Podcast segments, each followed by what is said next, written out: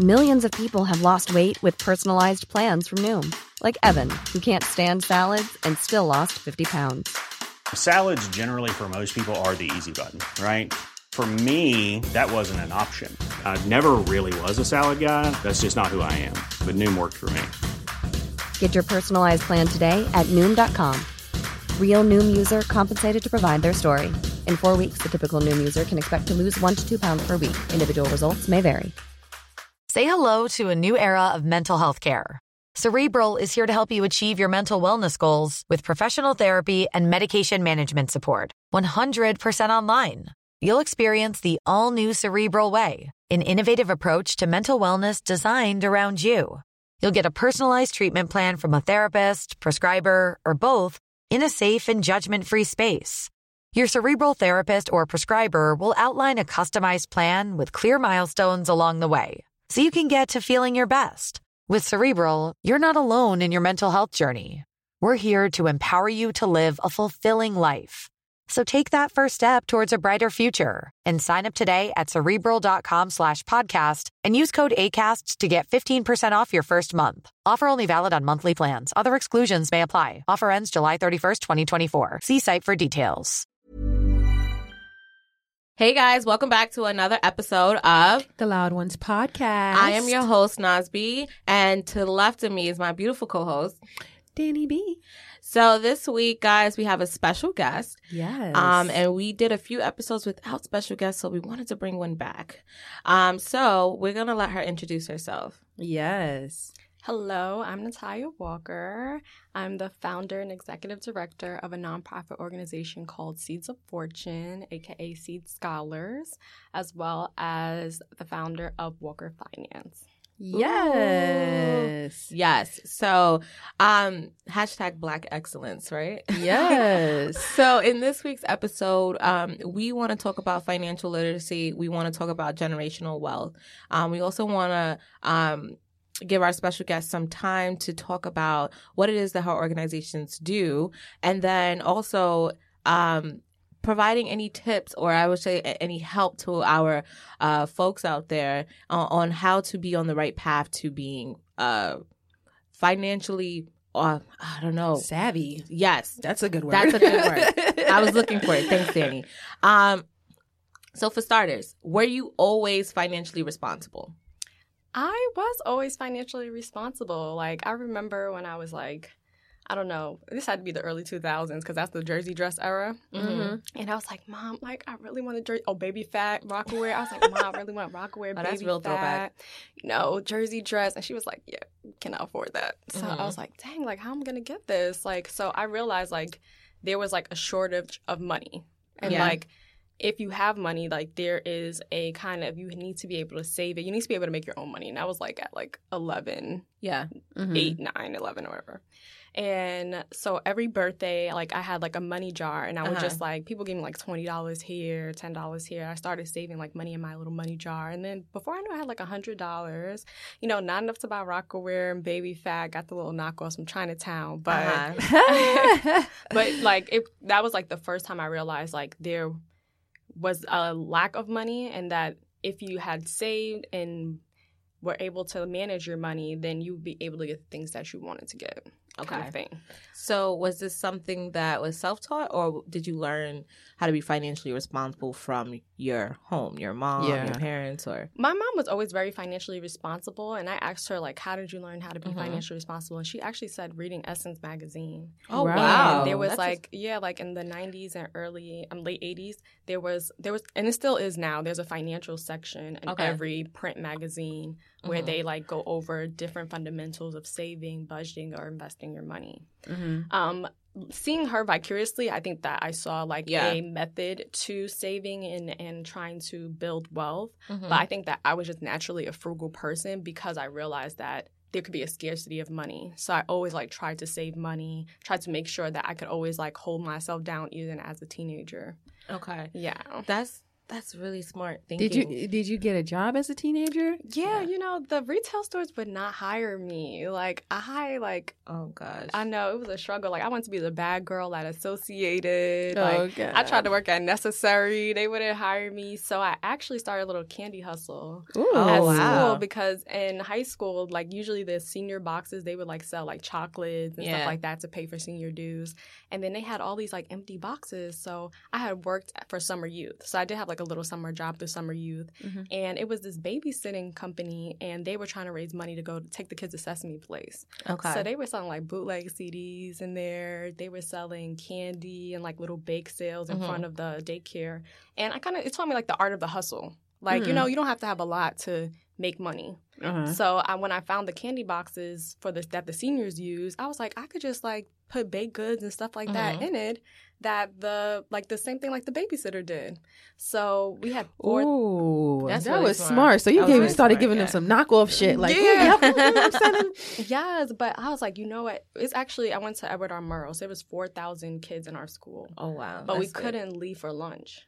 So like by like you know, we had bands. So like Yeah. by like H band, people were hungry. Like yeah, yeah. so I was like, okay, like all right, how can I make my candy hustle like a little different than everybody else's? So I was selling like Capri Suns, honey buns, Oh, wow. like all the throwback candies. So I was known as the candy girl, and legit, I made like a thousand dollars a month doing Wow. that. Oh. Damn, yo. Is it too late to start a candy hustle?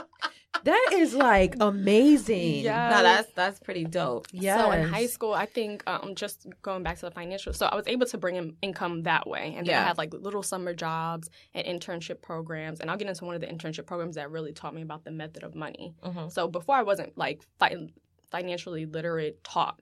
This was Mhm. like hustle. This is Yeah. more hustling. So I was able to get the candy money. I was bringing in like a thousand dollars, but it's kind of like the hood rich era too. Mhm. Yeah. Because in New York during that time, we would always want to buy designer clothes. Yeah. Gucci, Yeah, yeah, yeah. Prada, hype beast clothes. So a lot of the money that I did make, I wasn't actually saving that money. I would save my money from like my summer job. Yeah. But that money I was getting like Louis Vuitton sneakers. And one day, me and my best friend Shayla, we bought Hey, shout out to Shayla. we had bought these Louis Vuitton sneakers, and they were five hundred. And I remember the exact price, five hundred and forty nine dollars. And we had to have a real conversation with ourselves. We was like, okay, this is we have five hundred dollars on our feet. Like, this doesn't make any sense. Like, Mhm. what could we have done with like five hundred dollars? Mhm. And I think like from that point on, we're just like, okay, we got to be a little bit more smarter about our money. Mhm. But like, I feel like as minorities and as Black people, like what you wear and how you look, like it shows like a status symbol. Mhm. But like in the back, you really don't have anything Right. of substance. Mhm, mhm. Um, so I actually was a part, like maybe junior year of high school, I was a part of this program called Teens That Mean Business that was hosted by my church. And basically, the church would pay you for your summer internship. You would work for a local business, but you had to take financial literacy classes every single week Oh wow. Yeah. That's amazing. What neighborhood was that in? in Clinton Hill. Okay. Yeah, Clinton Hill, Brooklyn. So it's like Okay. Fort Greene, Clinton Hill, Bed Stuy. Mm-hmm. And we had to learn financial literacy. So that's when I actually learned that there was actually like a method to money. Okay. Like before, I was just like saving because I was like, scarcity. Mhm. Gotta get designer clothes, hustling so I can just get money. But then I learned like, oh, there's like retirement. And like, I didn't really know what it meant to retire in high school, but I knew like there was a longer term game to Mhm. money and how to save it. So I felt like that kind of laid the foundation for me before I went to college. Okay. Yeah. So that was kind of like my preemptive to kind of like learning about money and having all these interactions at a young age with Yeah. money. So by the time I graduated from high school, I had like three thousand dollars of my own savings Oh, going wow. into college. Shit.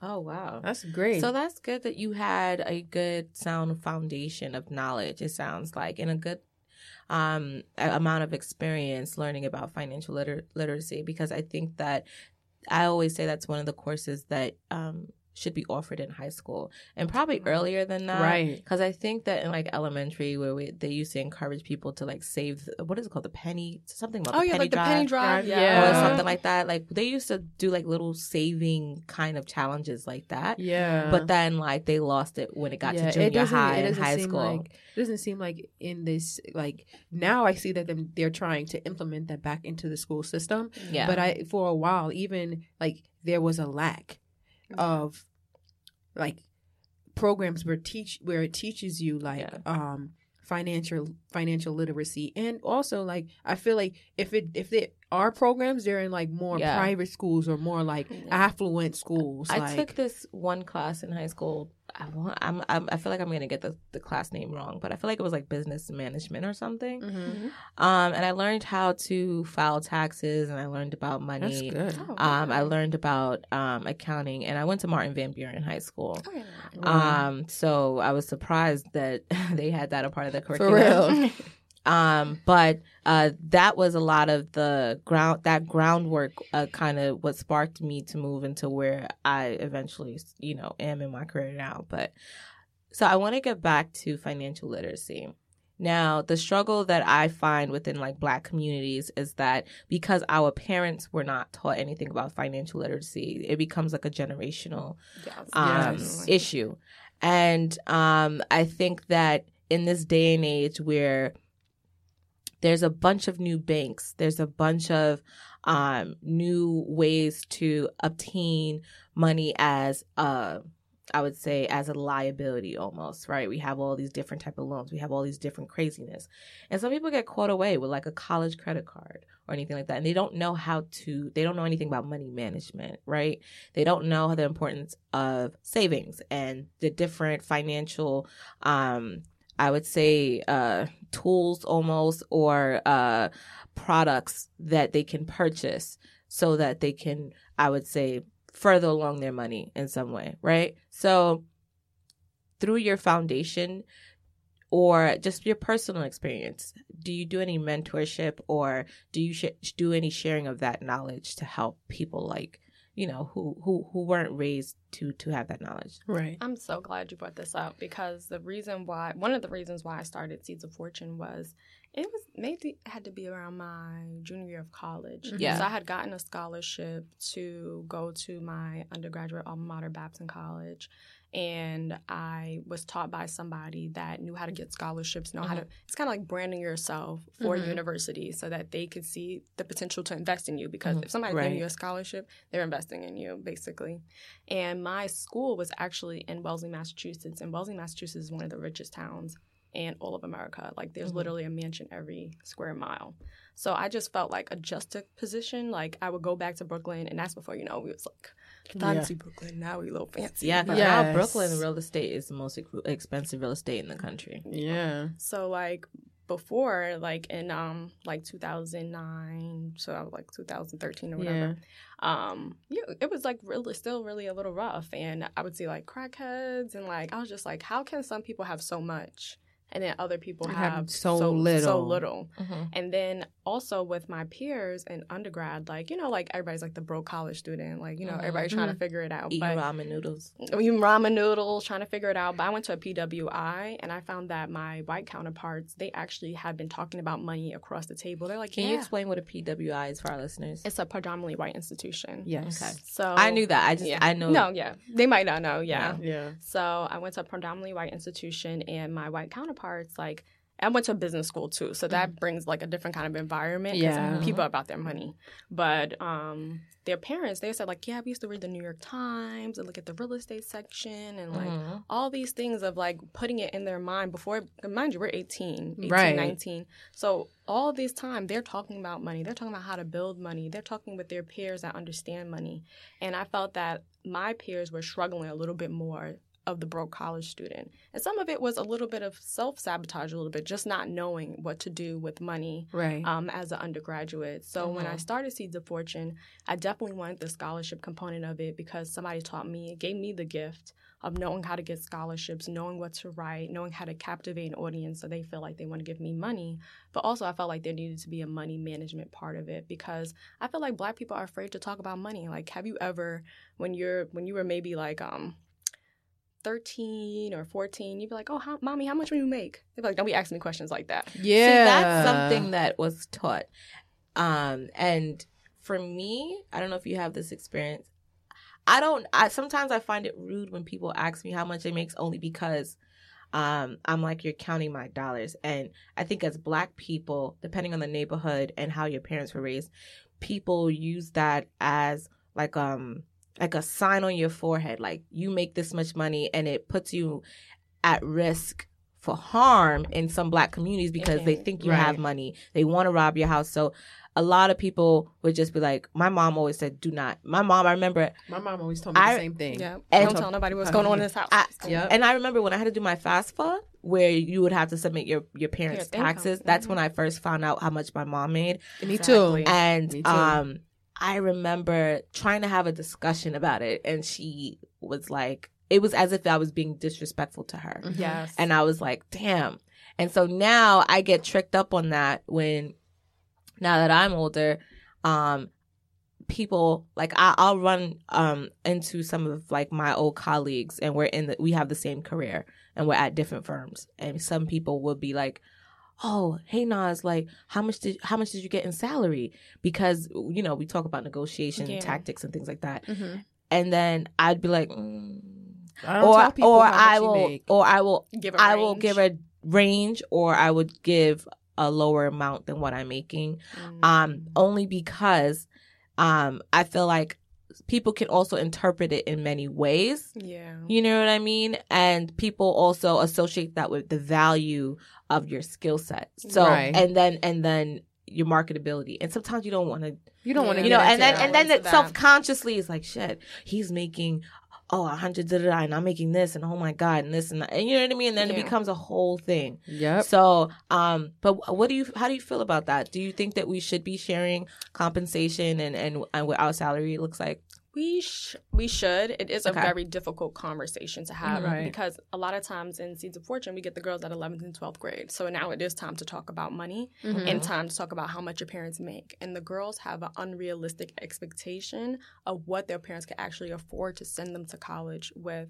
So let's say now universities cost like $72,000 a year, like the most prominent ones. Mhm. Of course, you know your state universities are around 25,000, but that's still Mhm. A quarter lot of some- money. can be a quarter of somebody's salary or somebody's whole salary. Mhm. So if you don't talk to your parents, you're like, yeah, like my mom and my mom and dad, they'll pay for it, but they don't even know how much Their univer- parents yeah, they don't know how much their parents make. They don't know Yeah. how much university costs, and then it leads to them picking in the spring semester schools that they cannot afford or will put them in debt for a very very long time after undergrad. Do you also um the value of a dollar and how far that can get you? I think is important. Also, I mean, I don't know if you have that or incorporate that in your discussion. The reason why I say that is because um, if you learn that your parents make fifty thousand dollars, but they're buying you whatever they're buying you, you may think that they have this amount of money, Yeah. and it can stretch a certain way. But economically, when you think about your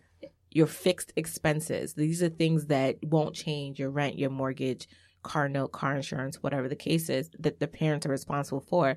Now, taking on college, you have expenses like your books. You have other things that these they have to be able to afford. Right. And sometimes the unrealistic expectation that these these students may have, because I had that at one point. Yeah. I thought that I was going to be have more support going to college, Yeah. and I didn't because I'm one of five. So my Oh, wow. mom and we're all back to back. So um, my mom is a widow, and so we were only relying on my mom's salary. salary.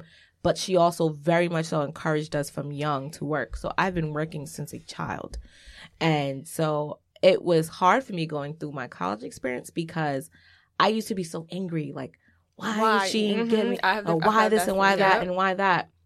And I think until recently, now that I have my my son, I'm like, oh, like this is I what it feel- was about. I feel like an asshole. You know what I mean? I'm like, oh, you never got me these books that I needed that were five hundred dollars. But I have to understand, I'm one of five, and Yeah. essentially, all of us at one time could all be in college or coming out of college, and you know what I mean. Yeah. And she's one person, one salary, and on average in America, people on average make fifty six thousand dollars. a. Yeah. So that when you think about the cost of living in New York, Facts. That's and so you think true. about other expenses that they have to cost of living is expensive Mm-hmm. you think about the requirements of having a car insurance most people who drive in new york also have to pay for like mta TA. which Yeah. is like Which is another $400 bill You know what I mean? So I, yeah. I think those are some of the um, things that I didn't include in my world when thinking about going to college.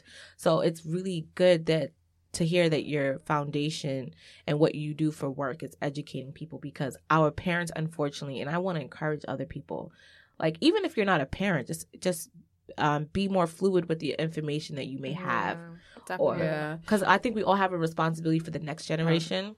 Yeah. No, I totally Yeah. agree. I feel like it's very hard because, you know, I feel like African Americans in particular and some also um Hispanic families, it is very hard to change behavior. Yes. Right. And the college application, why, why I feel the kind of getting them right before college application season and FAFSA, when they're starting to think about money, is because this is the first time you're going to really have a conversation with your parents about how much money they make.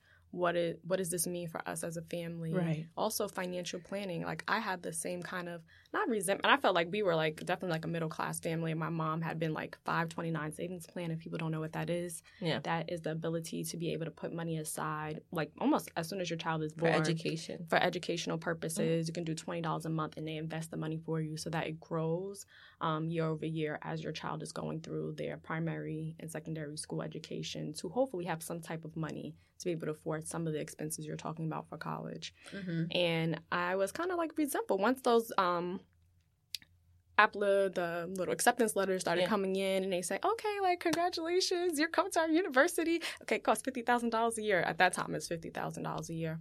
I was just like, Oh my gosh, like where are we gonna get fifty thousand dollars from right. and my mom, we sat down. Once I got my, I got a scholarship to Hampton, and I got a scholarship to Babson through the Mhm. Posse Foundation. So those are the two options that I was um, going with. So my mom, she sat me down, and she was like, "All right, how are we gonna pay for this?" So she told me, "This is how much money I have saved up. Mhm. This is how much money I have to work with." Then we divided it by four years, and she was like, "Freshman year, I'll pay for this. Sophomore year, you need to figure it out. Junior year, I'll do this, and senior year, you need to figure it out." So that we had like a plan going into the College. college and undergraduate experience. So for our scholars, we use um, Google Sheets or Excel, Mhm. and we have them. We we used to have one-on-one parents meetings, but now we just have them fill out the profile so that we can have the information a little bit more quickly. Mhm. How much money are your parents willing to contribute to your college education? In their mind, they're like twenty thousand. They said they'll pay for the whole thing, but then once they have the conversation, like, okay, tell your parents that the max of college is 70 mm. the minimum of college is twenty.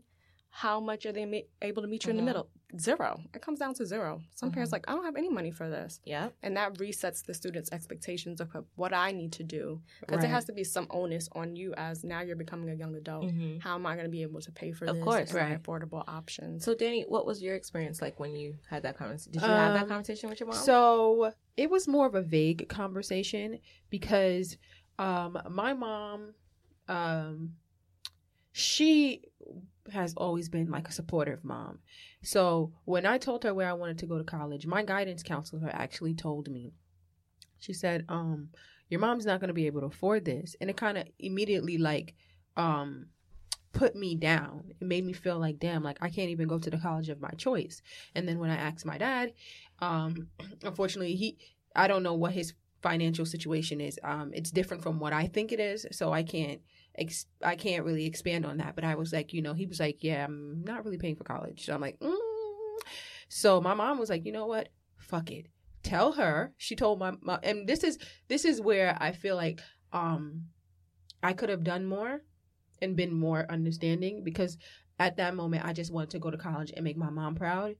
Um, she told me, she said, tell that bitch that um if she's not paying for it, don't tell don't ask me nothing. And now my mom is in debt because of it. Mm. But she wanted to make I mean, I made sure I kept um hone on my promise to make sure that she doesn't have to pay her student loans back or you know um or that you know I didn't drop out of college, I graduated college and I did everything I was supposed to do. But at the same time it's still kind of a burden because she's in debt more than a hundred thousand dollars because of that. And it's like, when am I when are we gonna eventually be able to pay this off? Like my my consistent goal is that, you know, make sure I make a lot of money so I can take care of her, make sure I make a lot of money so I can pay these student loans off. But, you know, sometimes it sets in that they may not even be a reality. I may not ever be a millionaire, but I want to. I want to do that. But it's like that reality yeah. of you know, I I went away to college and I made her pay for it and I could have done more. Um, sometimes bothers me, but I also don't regret it because you know she was helping me fulfill a dream. So and it, it's like a double edged sword where I feel like you know I made her proud, but like now she's in debt. Yeah. So my personal experience was my mom told me, "You have no choice but to go to college," and so we didn't really have a financial conversation. It was None. like, "But I'm not paying. But you need to go to college. You cannot be in my house unless you go to college." And I was like, "Wait, so you're not paying, and I have to go to college, but you're not paying." I was working full time at the time, and I was I would say I was making uh, pretty good money and um I like I've always been a, I always say this I've always been an honor student so people had the expectation that I would follow in one of my sister's footsteps you know she went to NYU she went to Vassar she went to all these big league schools and because I had the same potential as her um my sister was like why don't you go to Vassar as um, through the alumni program because um, they had like a special program to encourage alumni to bring in their, you know, um, siblings. And I said no. At the time, because I am the youngest of no, no, no. I am the last daughter of because there's four, there's there's three other girls, and I'm the fourth girl. I had the opportunity to see my older sisters go to these huge colleges and come back home with a bill. So I said to myself, I'm not going to do that. I took a different approach, and I went to CUNY. yeah, I love CUNY. And Mhm. I went to CUNY Brooklyn and I went to CUNY City Tech. So I went to City Tech first. I actually technically went to LaGuardia for one semester, but that was shit. Um, I went to City Tech. I graduated with my first degree. Then I went to Brooklyn College and got my second degree. And I purposely took advantage of FAFSA and as much free money. But unfortunately, because I made money and and um when you Oh, take in it- count my money and my mother's money, apparently that I no longer was qualified for Financial aid. yeah financial that aid. was something that. so I, the debt that I have, although it is probably one eighth of what my sister has, and my other sisters, because my other sister went to like CW Post, so you know she went to LIU and then she went to Miles College in Alabama. So for me, my debt is small. However, I just I had to financially know that I'm responsible for this. So I, I did go through a period of time where some of my family members just would look down on me for my decision, but I had said to myself, if you're in a predicament like me where your parent is not paying for it, you don't have access to money. It's not that I wouldn't be qualified for scholarships. I just felt like, and or maybe I wasn't confident to get a full ride, and I just didn't want to get stuck with a hefty bill of 50k or nothing like that because I, I saw my sister. I'm like, you went to NYU, went to all these pres- prestigious schools. You're not earning enough to pay off that six figure debt and still live the lifestyle that you, want. Mhm. So I was like, if I go to CUNY, and I was like, if I go to CUNY, um, I, my education will be cheaper. And I just felt like, let me go to the one of the best schools that I can, work my ass off. And I said, I would just have to learn how to be a salesperson in the sense of selling myself for a career whenever I go to people, like, because the, depending on the field that you got, you guys are going to be in, um, you need to understand other people have bigger edu- come from bigger schools. Right. So if you're going to a CUNY, you need to learn how to market yourself and the face to face in an interview. So I had to I took on that skill set because I was so upset with my mom when she was like, "You need to go," but I'm we don't so have no glad- money. Yeah. I'm so glad you bring that up because Yeah. um, CUNY is an option. We have some of our scholars that are at CUNY schools, and when I like look at the rankings because I'm like a semi college guidance counselor at this point. um, um, when I look at the rankings, our CUNY schools actually come up in the top 100 of universities across the country. Mhm. Wow. And the fact that you are in the greatest city in the world, if you go to CUNY, you have the ability to do internships fall semester, spring semester. Kids are like, on- like paying five thousand dollars to pay for rent in the summer in New York from Oklahoma, Boston, DC to come up and get experiences that you have right at the fingertips getting on a subway train. And isn't CUNY free now? CUNY is free if your parents make under $125,000. Yeah. Yes. um and that's that's something that i also regret like my my um uh my mom had told me when it came to FAFSA my mom was uh she's recently divorced but she's been separated from her her husband for a while and um he oh, sorry to put his business out there, but he makes like literally no money. Mm-hmm. And she told me, she said, just um just put him on your FAFSA application. Like Yes. you would go to school for free. And I I was so gun ho on like making sure my father felt still felt like my father that I was like, you know, what, I'm not gonna demasculate him like that and make him and not put him on my application and and it just I just look back on See- all of the things that Yes. I've done and I was like, you're so silly. Like my dad told me to go to school in state and I didn't want to listen to him. But I but at the same time I was so stubborn and I had to learn from these experiences. But um now that I look back on it, I'm like, damn, like you weren't in your mind in my mind I feel like I was selfish even though my mom tells me I wasn't. You know, thinking about that story, it makes me um always connect the dots back to uh historic historical events that um uh still tie us down to certain um concepts now Right. where money or anything of monetary uh, value is a reflection on who you are and your status in the Mhm. black community Right. um, and so for blacks, you don't talk about money or don't ever make me seem like I'm broke, right? Because that's the and not for nothing. It wasn't we even play- that concept. No, I'm not saying like that, Mhm. but I'm just saying no. Like you said, you didn't want to demasculate your father and things like that. And I'm not saying this is in, t- in, in like well, it was the same. It was more so in the aspect of like I didn't want to take him away from being my father. Like On it wasn't paper. on paper. Yeah, yeah, it wasn't necessarily like oh, because my dad is pretty good. Like Yeah. but um, I didn't want to take that like the the father figure from him. That's and what it that was. other person But as your what I- father on yes, yes. But but what I was um no no no that's why I was saying it's not I wasn't relating it directly to that but what I was Mhm. saying is that um because we pl- and we we till this day still play into it and to some defense because we feel like we have to make sure we come off a certain way we speak a certain way we look a certain way just so people can tie it back to you come from a certain type of community where you have some type of status. So unfortunately, because our mind is still trained to think that way, um, it leads us to make bad decisions to impress others or at least give off the look that Mhm. that we are of this status. And um, school was, I think, school and people who want to go to college is the first level of debt that they will enter. Yes. And so that is um that time when you're in high school and everything's a popularity contest, that Mhm. plays into things because Yes. it's like, oh, what college you're going to? Yeah. Oh, I'm going to here. Oh, your mom doesn't have money. Oh, this and that. And then it plays into it. And then we do all kinds of things just so we can go to a certain school because, you know, we might watch shows and we might see the sororities or anything like that. And then, you know, again, popularity contests at school. And then we don't, um, that, that, um, debt is not realized until you graduate. And six months later, like, you know, Sallie, Sallie Mae is like, Hey. time, deferment sober. Hey, hello, hi. Are you going can't back to no school? longer. Are you going back to school? Oh no, I need my first payment, and and people don't get that. That's true. people It's don't so get that, and, and then, oh, go ahead. Go ahead, go We're all getting excited and mixy. Um, also, what I've seen now that we're in postgraduate mode, Mhm. and we have our t- first two scholars that two classes, sorry, that have graduated out of um, university. And I will also say this for my peers because I'm not that long graduated from university as well.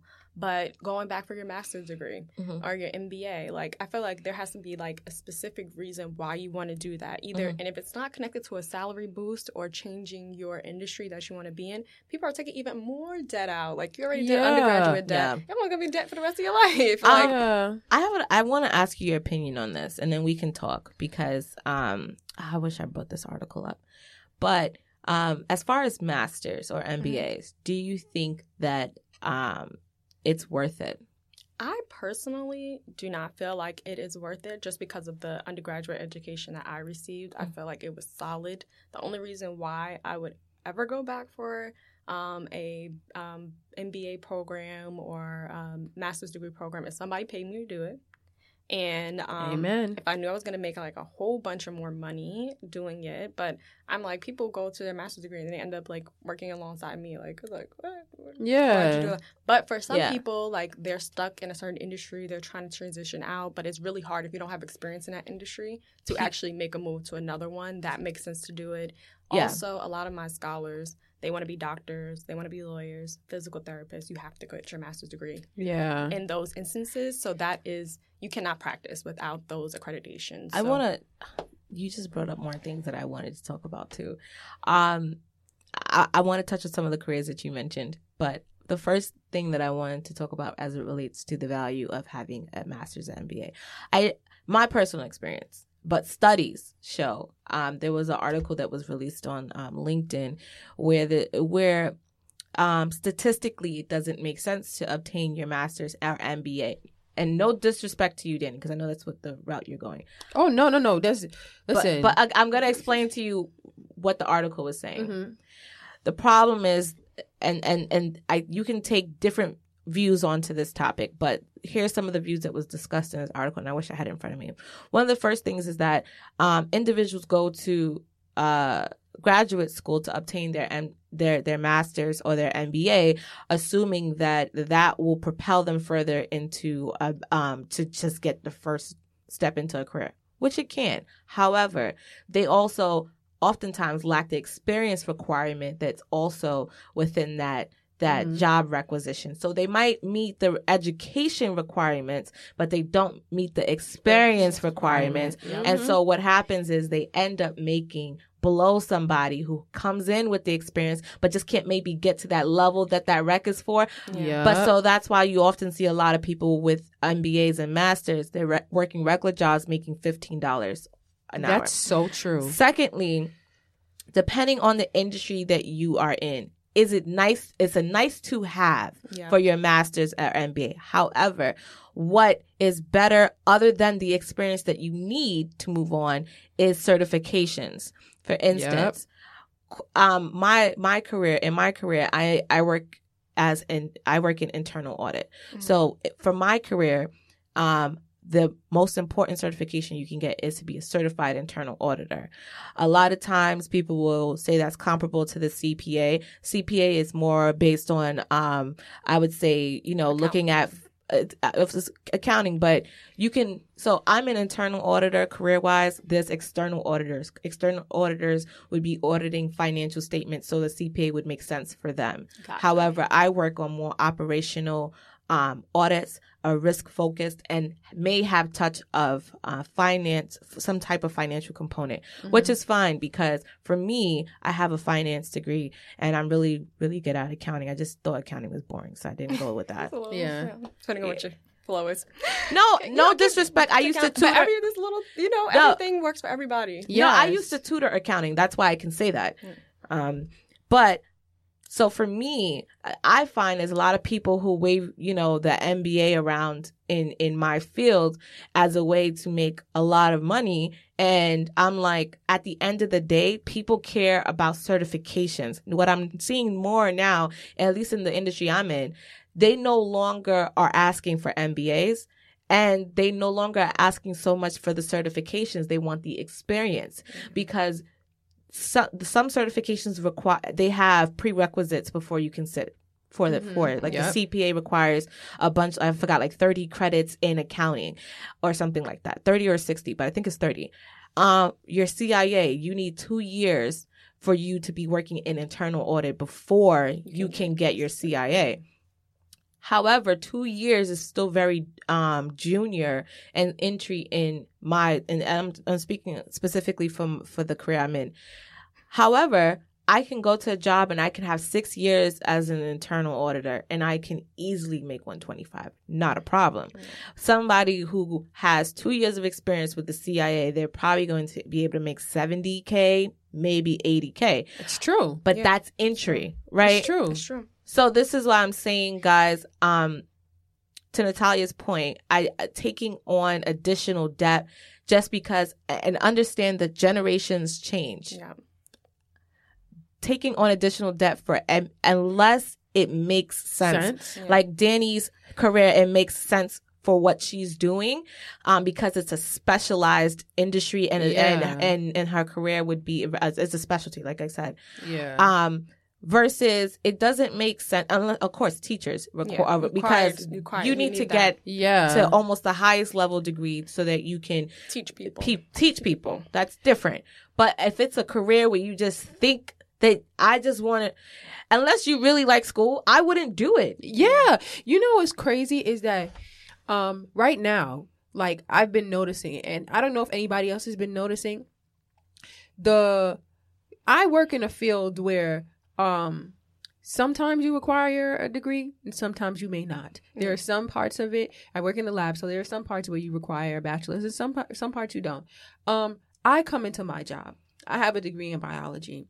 And there are people who have been in the position for years and they would not when I tell you bump up my salary for anything because I didn't have the experience. I have a whole degree in biology, the whole study of whatever you guys are doing, and they would not give me more money because I didn't have the experience. And that is a clear example of, you know, having that that whole degree and just because you didn't have experience even though it's some basic ass shit Yeah. they would not bump up your salary because experience is required and that's um that's a part of the reason why I did go back to school because I'm like, you know, I'm sitting on this degree that is worth all these hundreds of thousand dollars of dollars, and I can't do anything with it. I cannot literally do anything with this degree unless you become a doctor, and that's another hundred something thousand dollars to get. And that's what made me realize because the career I'm going in, you only require a re- associate's degree. Mm. It only requires an associate's degree, And- but you have to get the the certification for it. You have to get the certification for it. And then the next level up is you don't really you the best thing you can get the best you get a, a salary increase, but it, it bumps you to be a supervisor.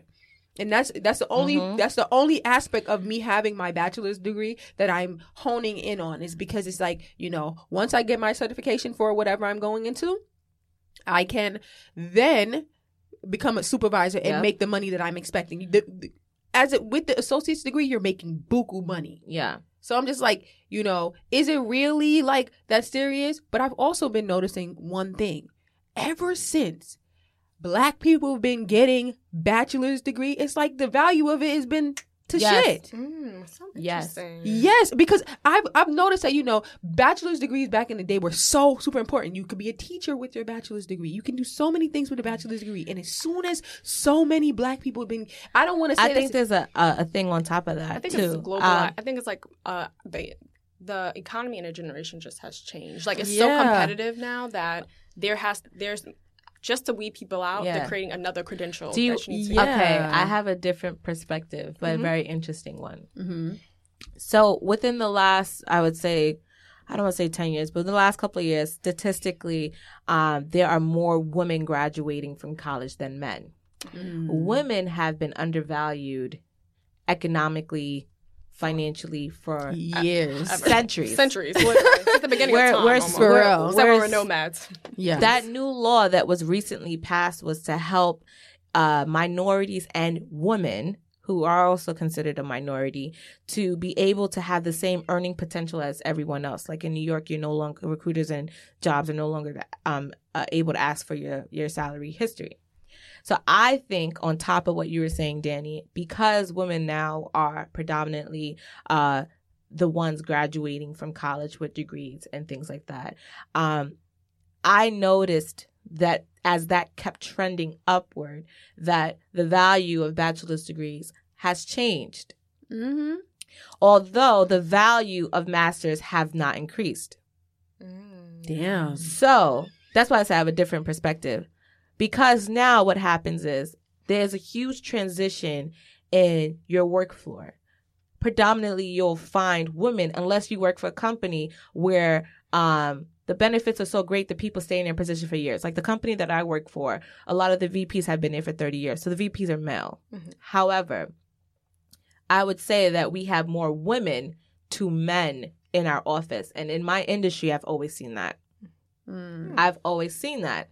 So it's slightly changing because once we have this the generation um, a few gener the baby boomers and stuff when they start retiring and things like that and the generation after them when they start retiring what you're going to find as far as millennials you're going to find more women in workplaces which make what the value that of the education we receive to be there obviously a lot lower and then the value of masters doesn't increase so what happens by them putting implementing that law where they can't ask us financially you know what uh, we would like to earn what happens is I, I've noticed this in my industry. There's some requisitions or jobs that I might have gone and looked at or whatever the case is. And when I ask them what the cap on the salary is, it's usually something where it's like, hmm, you know what you're doing.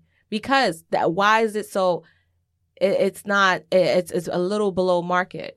But I'm noticing that certain high paying jobs now, they might add um like a weird quality they're looking for or something's very different because they take back from the education um, requirements but they might pull in something even funkier that's Yeah. just What- what, Interesting. Yeah. that's interesting Uh, but I like your perspective on that because because it made me think about it in a different way because it may not even be related to race or women or Yeah, whatever. I think just like the economy itself has changed, and it's just Mhm. so much competitive. It's so much more. It's much more competitive than it's and we have a lot been. more entrepreneurs Yeah, That's a lot true. more entrepreneurs, and, I think startups. we're getting more entrepreneurs and startups because people are like, okay, this education system, like, it's, it's- just not the move. yes, But when you, I think that. just like times have changed itself. Mhm. Like when our parents went to college, it was way cheaper. yeah, Um, if you wanted to get a master's degree, that was also way cheaper than it is Yeah. now. Now it's an economic liability. but you know um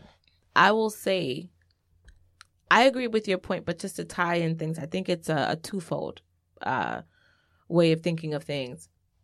The only time we have huge economic changes it depends on what's in the environment right? So like I like danny mentioned um blacks are more educated. There's more women in the workforce. Um you have to think about uh what's happening politically as well plays into what happens in because you think about gentrification for instance right?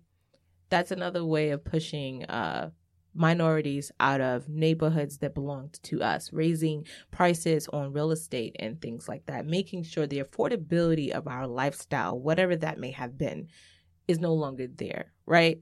So you're pushing us out and where do people end up going?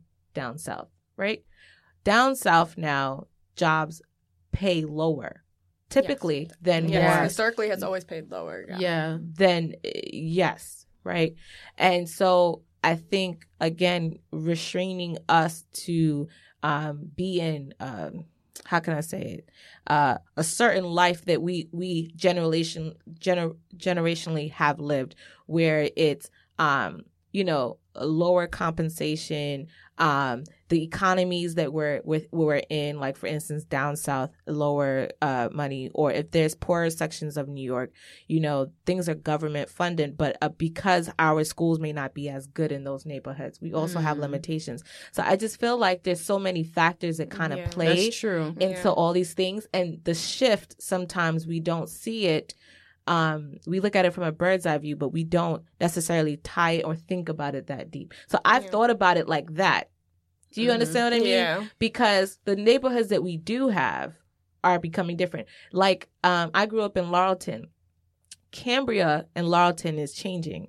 I would go to my mom's house and I'm seeing different folk. I'm going to say that. Yeah, Laurelton and Cambria right now the housing is eight hundred thousand dollars and above, yes. The and houses are box small. eight hundred thousand dollars or more. I remember two years ago, um, the because we have a in between Laurelton and Cambria, there's a small Jewish community. Two years ago, I remember there was probably fifteen Jews walking our blocks, offering letters to say we will Oh, offer Yep, they do the same money, but for this because they wanted to expand their community, which was right there. Well, what you don't know about Laurelton is that Laurelton is historic. It was historically Jewish. yes, and we and we came and took the community. yes, that church on uh, two twenty nine Mhm. was a Jewish church. It was a it was a, it was a synagogue. Synagogue. Sorry. yes. So, um, yeah. No, it's I know that. And I remember I had I, when I used to, I work in I worked in one of the local banks in Laurelton, mm-hmm. and one of our oldest customers had told me he was one of the first black customers to bank there, and he was saying there was only two black people in Laurelton at the time. It was predominantly Caucasian and, like you said, Jewish.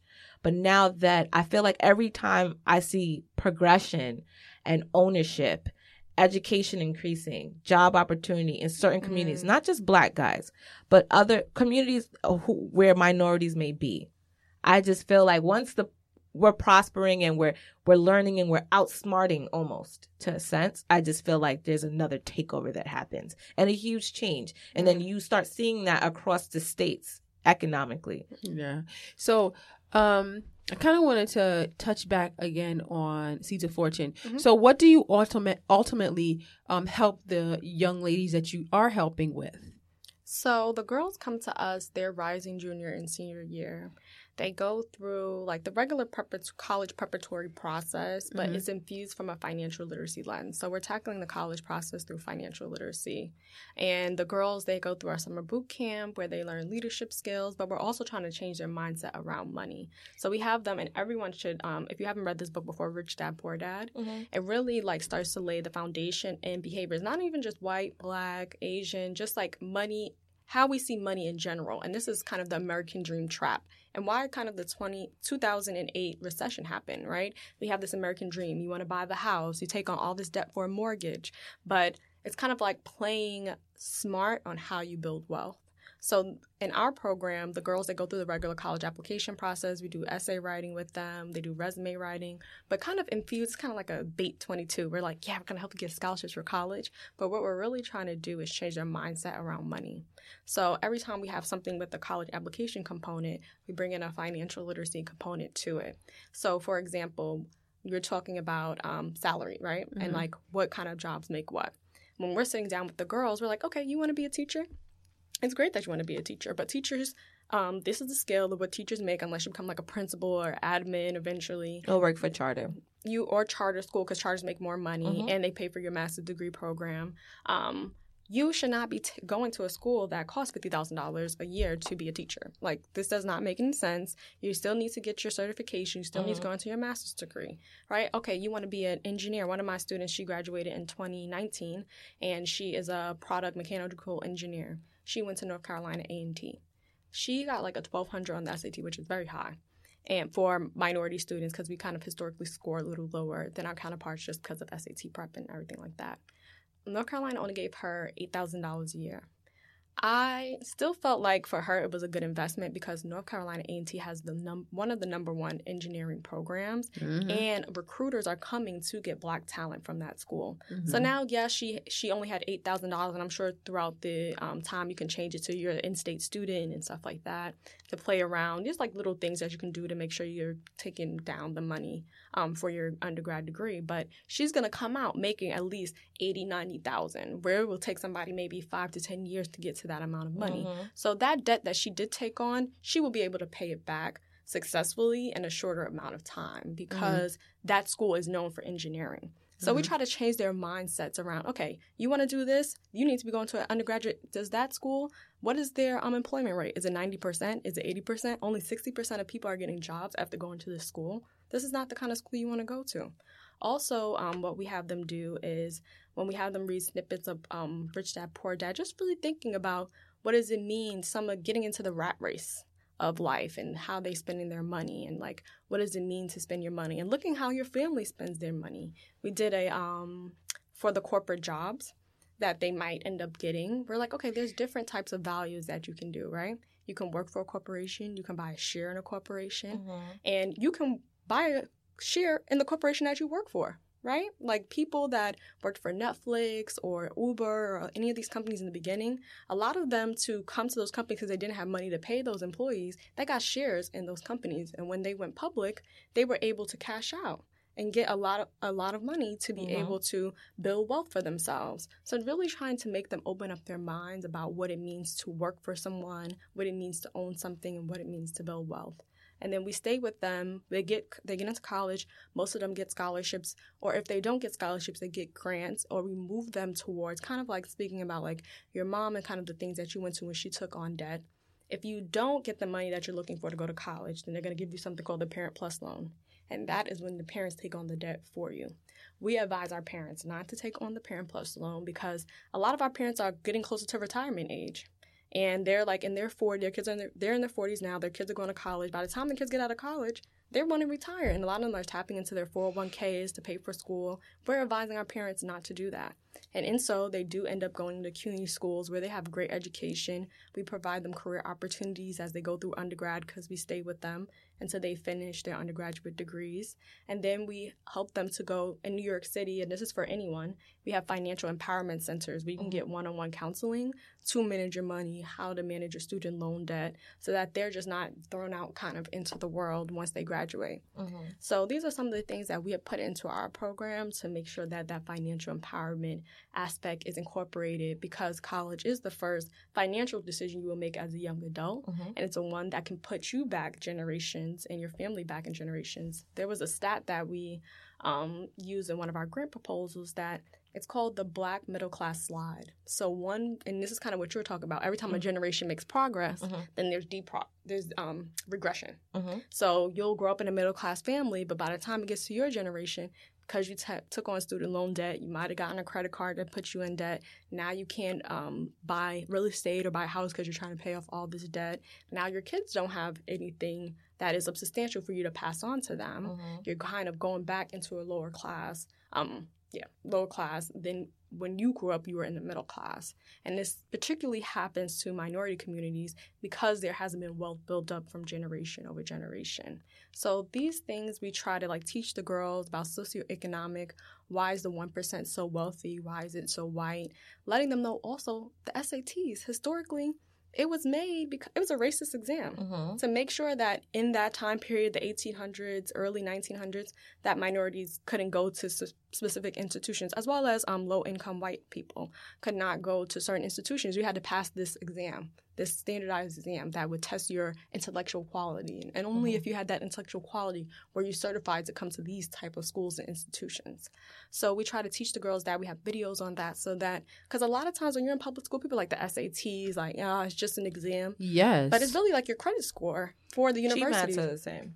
Yeah yeah it's a, it's the same thing. Like they're not taking it as seriously. They'll take the um, PSAT. They're like, oh, I got nine hundred. Like, no, that is your worth. That is what the schools are calculating to give you money to go to those institutions. Yes. So those are what the things that we're teaching the girls. You can it, just it made me just think. I I want you to continue your point, mm-hmm. but I used to think, why the hell are they giving me two hundred points just to get my name right? Do you know that? Yes. Yes. You automatically get two hundred. If you write your name. Write your name. But that ties into it stemming from a racist background. Definitely. And, and you know, this. Did like, you ever think about it that way? Um, I, I knew that. I, I, was... I, didn't. I didn't. You know what I thought? I never thought about it being racist. It just I just thought about it being like you know how Why? are you really following this? Let me show you how it's much you don't pay attention. First booklet name. Yes. And It is on the first booklet. Yep, and that's it.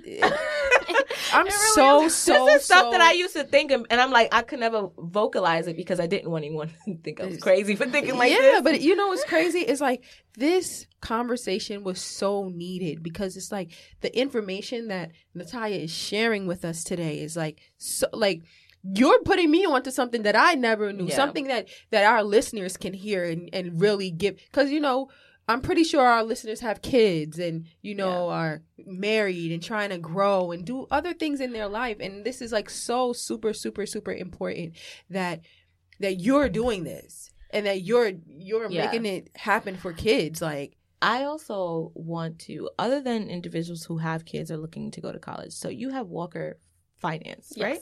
So can you talk a little bit about that and, and what does um, that com- you know what does your company do yeah, and the, the objective there so I just purchased my first condo in January. Congrats! And thank you, thank you. I know. It, yes, it was a long, it was a journey. It took me like a year to find this condo, and I wanted to be specifically in Brooklyn because that's where I grew up, and I love Brooklyn so much. And it was a journey to to get to that place. But I also felt like I always had like a love for um, managing finances, and I like love to inform people um, and empower them with information. So I felt like Seeds of Fortune was definitely to get you at a younger age, Mm-hmm. really develop you, and like we're like hand holding you through your experience. But you can only do that with so many people, right? Because it's a one to one kind of concept. Um, but Walker's Finance, like I just wanted to kind of speak in our terms. Like it is very the first thing about money management is behavior, and for anyone to do anything, like I'm like. I've always been a tired person and I've like been working on it and I've been getting better every year. But like it's hard to change behavior, right? It's like if you start paying bills late, it's gonna be hard for you to change the behavior to start paying bills on time. Mhm. And I feel like there is a lot of fintech. there's a lot of fintech apps. So true. It's like it's a lot of different behaviors that we do. Any kind of behavior Mhm. um, you do, it's just hard to break human habit. And I feel like there's a lot of fintech apps out there that helps to ease you into. oh, I just being- downloaded three this weekend. I love. Like, I literally love fintech. The B because I'm I'm also learning because I'm always a um a student to the game that there is a B two B aspect of fintech, which Mhm. I'm not as inter in, Can interested you in. explain to our listeners what that is? Yeah, so B2B is business to business. So Mhm. like things that make financial um, services companies operate a little bit better, but Mhm. B2C is um, business to consumer. So this is anything that's going to help the consumer with their finances. Just, just FYI. Certain terms, make sure you break it down. No problem. for for Yeah. folks that are non fin um who don't have a finance degree. Okay. Um so B2B. Yeah. So I'm not as interested in B2B because it's kind of like how to make businesses make more money, Mhm. like or how to become more efficient, which is great in that aspect, but I'm more interested in the business to consumer, which is B2C, if you ever see those Mhm. kind of terms in Bloomberg. And these are things that you should definitely be checking in. Investopedia, Bloomberg, Mhm. um, are good sites to just like keep a tap on the market, um, Yahoo Finance. And there's so many B2C or business consumer apps that are here to make our lives easier and make us build build wealth Mhm. and start building wealth if you've never built it before. So for one of the um, for Walker's Finance, what we do is like pop up um, financial literacy um, workshops. And we also have like a savings club that we're starting to help people do their financial goals. Because I feel like it is hard to save because you're like, what am I having all this money in the bank for? Because then you want to spend it. But if you have a goal, like, okay, I want to buy this house, or I want to make sure I'm debt free, or I want to make sure that I can get a vacation rental or something like that, or, or invest in a business. Um, it's easier to save your money and invest your money when there's a goal attached to it. So I want to have like this kind of goal wealth builders club um, that people can be a part of. So that's the essence of Walker's Finance. So right now, I do I try to do like updates on fintech apps. So some of my favorite ones is Stockpile. That's what we were teaching the girls with when they were researching um, corporations that they could work for, buying stakes in it. And it makes it so easy to be able to buy a share of a company. You can buy $5 worth of, it's probably a quarter of a quarter for some companies, but depending on how much the value of that stock is, you can easily buy it. Before, there used to be a lot of barriers to entry. So Mhm. basically, like there used to be a broker that you would have to go to. And to that and a lot of apps cancel that. yeah, That they middle cancel, ground. They cancel that middle ground. So now you can directly buy it yourself. Acorns, they invest the change in your bank account. Mhm. So I love them. Um, I also added like a little bit of money to that.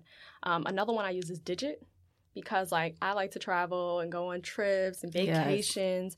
And Digit actually allows you to create buckets of different saving categories. So I'm also an AKA, so we have dues that I have to pay. And if you don't know, Alpha Kappa Alpha Sorority Incorporated. So we have, you know, yearly dues that we have to pay Mhm. and i put that in my digit. I put my vacations in my digit. I also have an emergency um, section of digit so let's say you're driving you get a flat tire. That can be like a hundred dollars or something breaks down and you don't want to go into your actual savings account and digit they're kind of already take they're still they're also taking the change out of your savings account to save a, a little bit from each paycheck putting it into this like mini emergency fund Mhm. so let's say um, something happened and I had to put on my credit card, I can pay it off with what was saved in my digit account.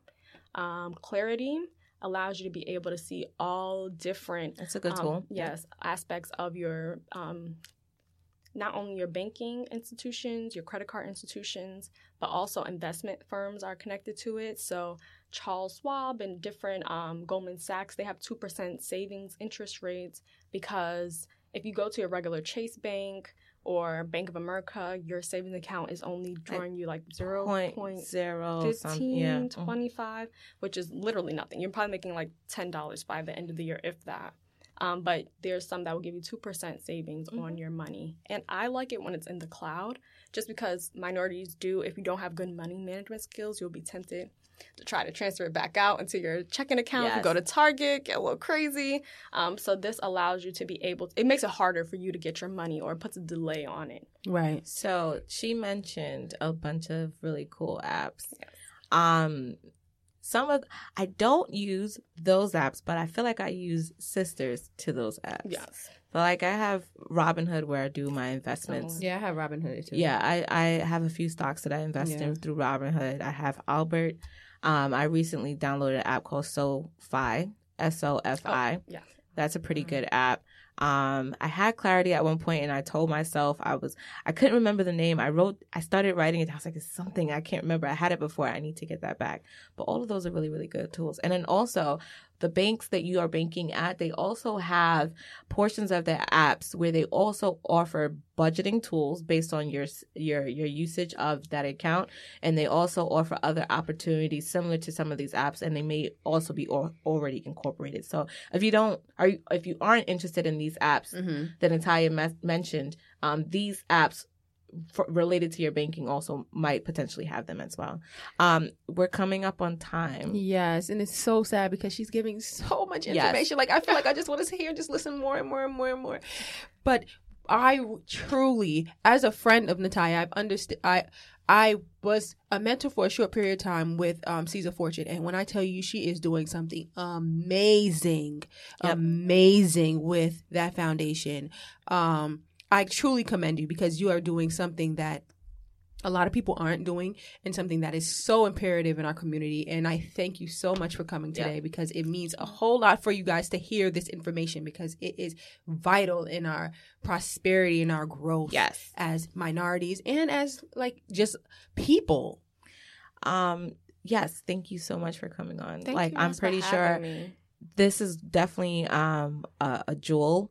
A diamond, I would say, type of episode where we're giving our listeners a lot of information that they may not have had access to or or knowledge of. So, um, um, follow us again on uh, the Loud Ones podcast on IG. Twitter is Loud Ones podcast. You can follow me at on IG at always underscore Nas. Danny's Danny, what's yours? Um, my name on Instagram is Danny Bonaducci and Nitiya. Do you want to pl- plug in all of your things? Sure. So you can follow me at Nitiya Walker on Instagram. Can you Wa- spell it? N I T I Y A Walker. So that's my personal um, Walker Finance. At Walker Finance is a great place. We try to do financial tips. And at Seeds of Fortune, you can keep up with all the girls are doing all the great things. We're having a wine tasting coming up in two weeks. So if you want to be down for that, also, we're having a JetBlue raffle. So we're giving away JetBlue airline tickets for anyone that donates $10 um, to our or more to our organization. Yay! I'm so excited. Thank you again for your awesome work. Yes. it's- it's pretty dope. It's, it's so dope. Um, thank you guys for tuning in for another episode of The Loud Ones podcast. and be sure to check out Nitiya's all of her uh handles that she just provided. Um, and can they reach you directly anywhere other than those handles if they had any financial questions? Oh yeah, definitely. Um, you can reach me at hello at seedsoffortune.org. Um, that's like the easiest one. to Okay, be able to- and perfect. donate, guys. Donate. It's So going to something so yes. great. Thanks, guys, and we'll catch you on the flip side. Bye. Bye.